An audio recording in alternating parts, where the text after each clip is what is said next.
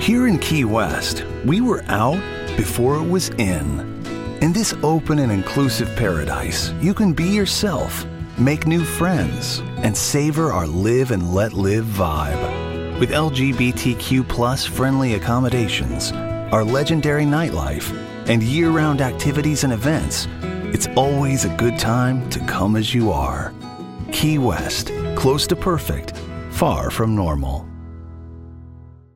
Benvenuti o bentornati qui da me su questo canale digitale dedicato a tutti voi che siete interessati alla salute mentale dalle neuroscienze. Per cui, se non l'aveste ancora fatto, iscrivetevi subito.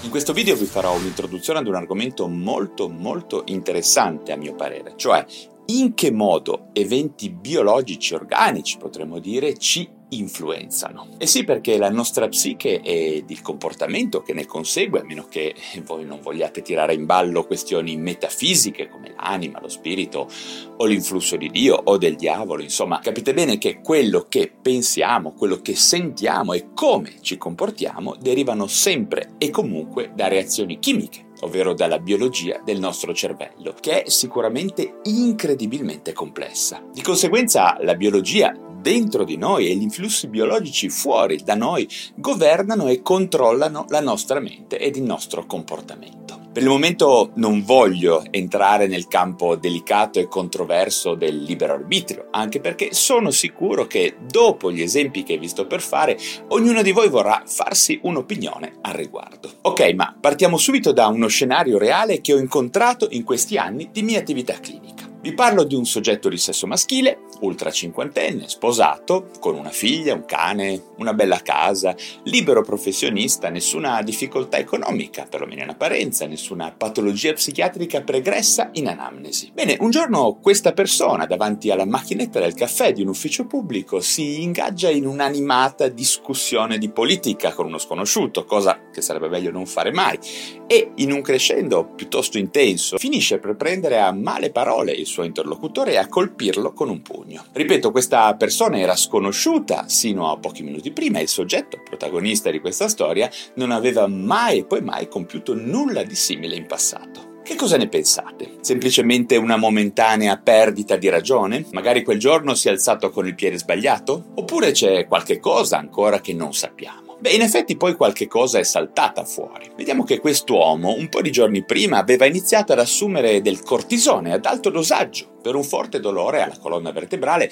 che lo aveva messo a letto per un po' di tempo. Il dosaggio era davvero alto, per via di un errore aveva capito male le istruzioni ed era probabilmente più del doppio di quello consigliato dal medico. Parlando anche con la moglie poi è emerso che da un paio di notti questa persona aveva iniziato a dormire davvero poco, ad essere molto loquace e a comportarsi stranamente con lei e la figlia. Eh, era sospettoso, piuttosto irritabile e spesso diceva parolacce, cosa che non aveva mai fatto prima. Che cosa è successo quindi a quest'uomo? Bene, il cortisone con tutta probabilità ha generato un vero e proprio episodio maniacale atipico, diciamo, a ciel sereno per così dire, in una persona che non sembrava avere alcun fattore di rischio per un disturbo bipolare. Non succede molto spesso, perlomeno non a questi livelli di gravità chiaramente, ma noi psichiatri sappiamo bene che il cortisone rappresenta uno stimolo biologico molto forte per il nostro cervello, favorendo appunto scompensi euforici o anche alterazioni psicotiche ai soggetti predisposti opposti. Come potete vedere, la biologia prende spesso il comando sulla nostra mente. Ah, ecco una cosa importante, non pensate che siano solo i farmaci a favorire alterazioni di questo genere, abbiamo in realtà anche molte altre situazioni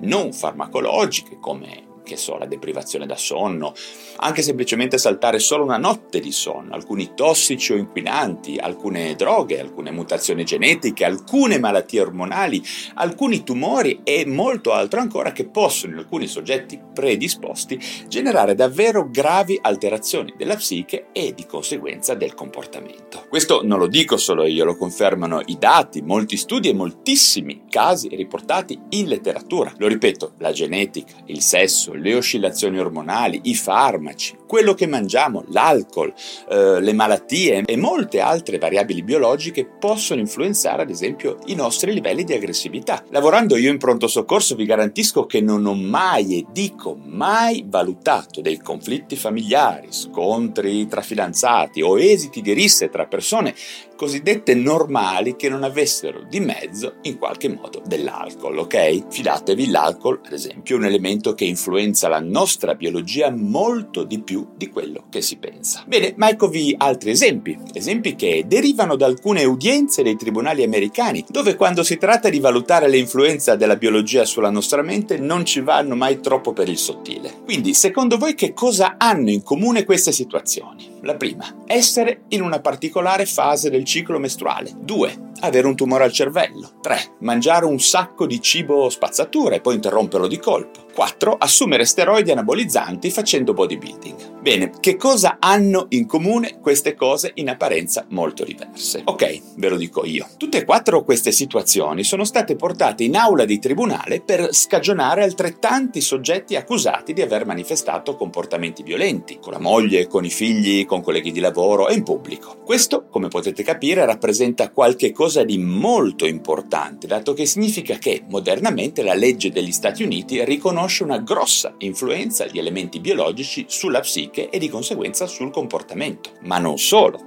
in questo caso si parla di un'influenza diretta di alcuni fattori biologici proprio sul libero arbitrio, cioè io ho commesso un reato perché ad esempio la mia insulina, i miei livelli di glucosio erano troppo alterati per via di una dieta dimagrante troppo drastica dopo anni di abuso di cibo spazzatura, oppure ti ho picchiato perché sono gli ormoni del mio ciclo mestruale che hanno governato il mio comportamento, o ancora ho commesso violenza a causa di una massa tumorale all'interno del mio cervello che stava premendo sulla mia amigdala, o cose simili, cose di questo tipo, ok?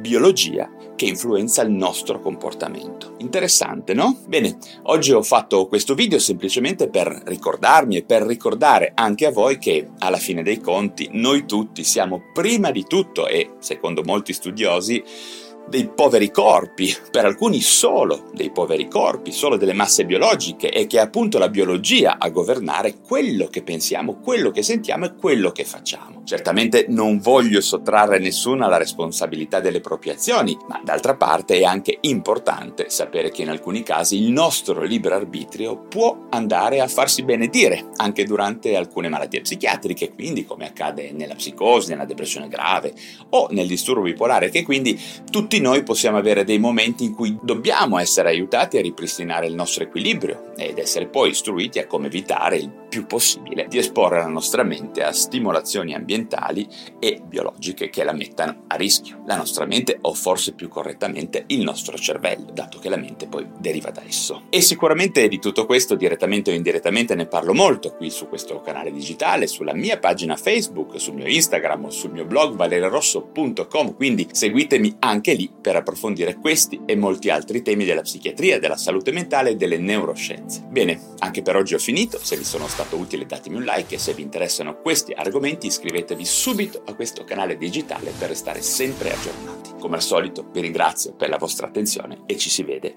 al prossimo video. Here in Key West, we were out before it was in. In this open and inclusive paradise, you can be yourself, make new friends, and savor our live and let live vibe. With LGBTQ friendly accommodations, our legendary nightlife, and year round activities and events, it's always a good time to come as you are. Key West, close to perfect, far from normal.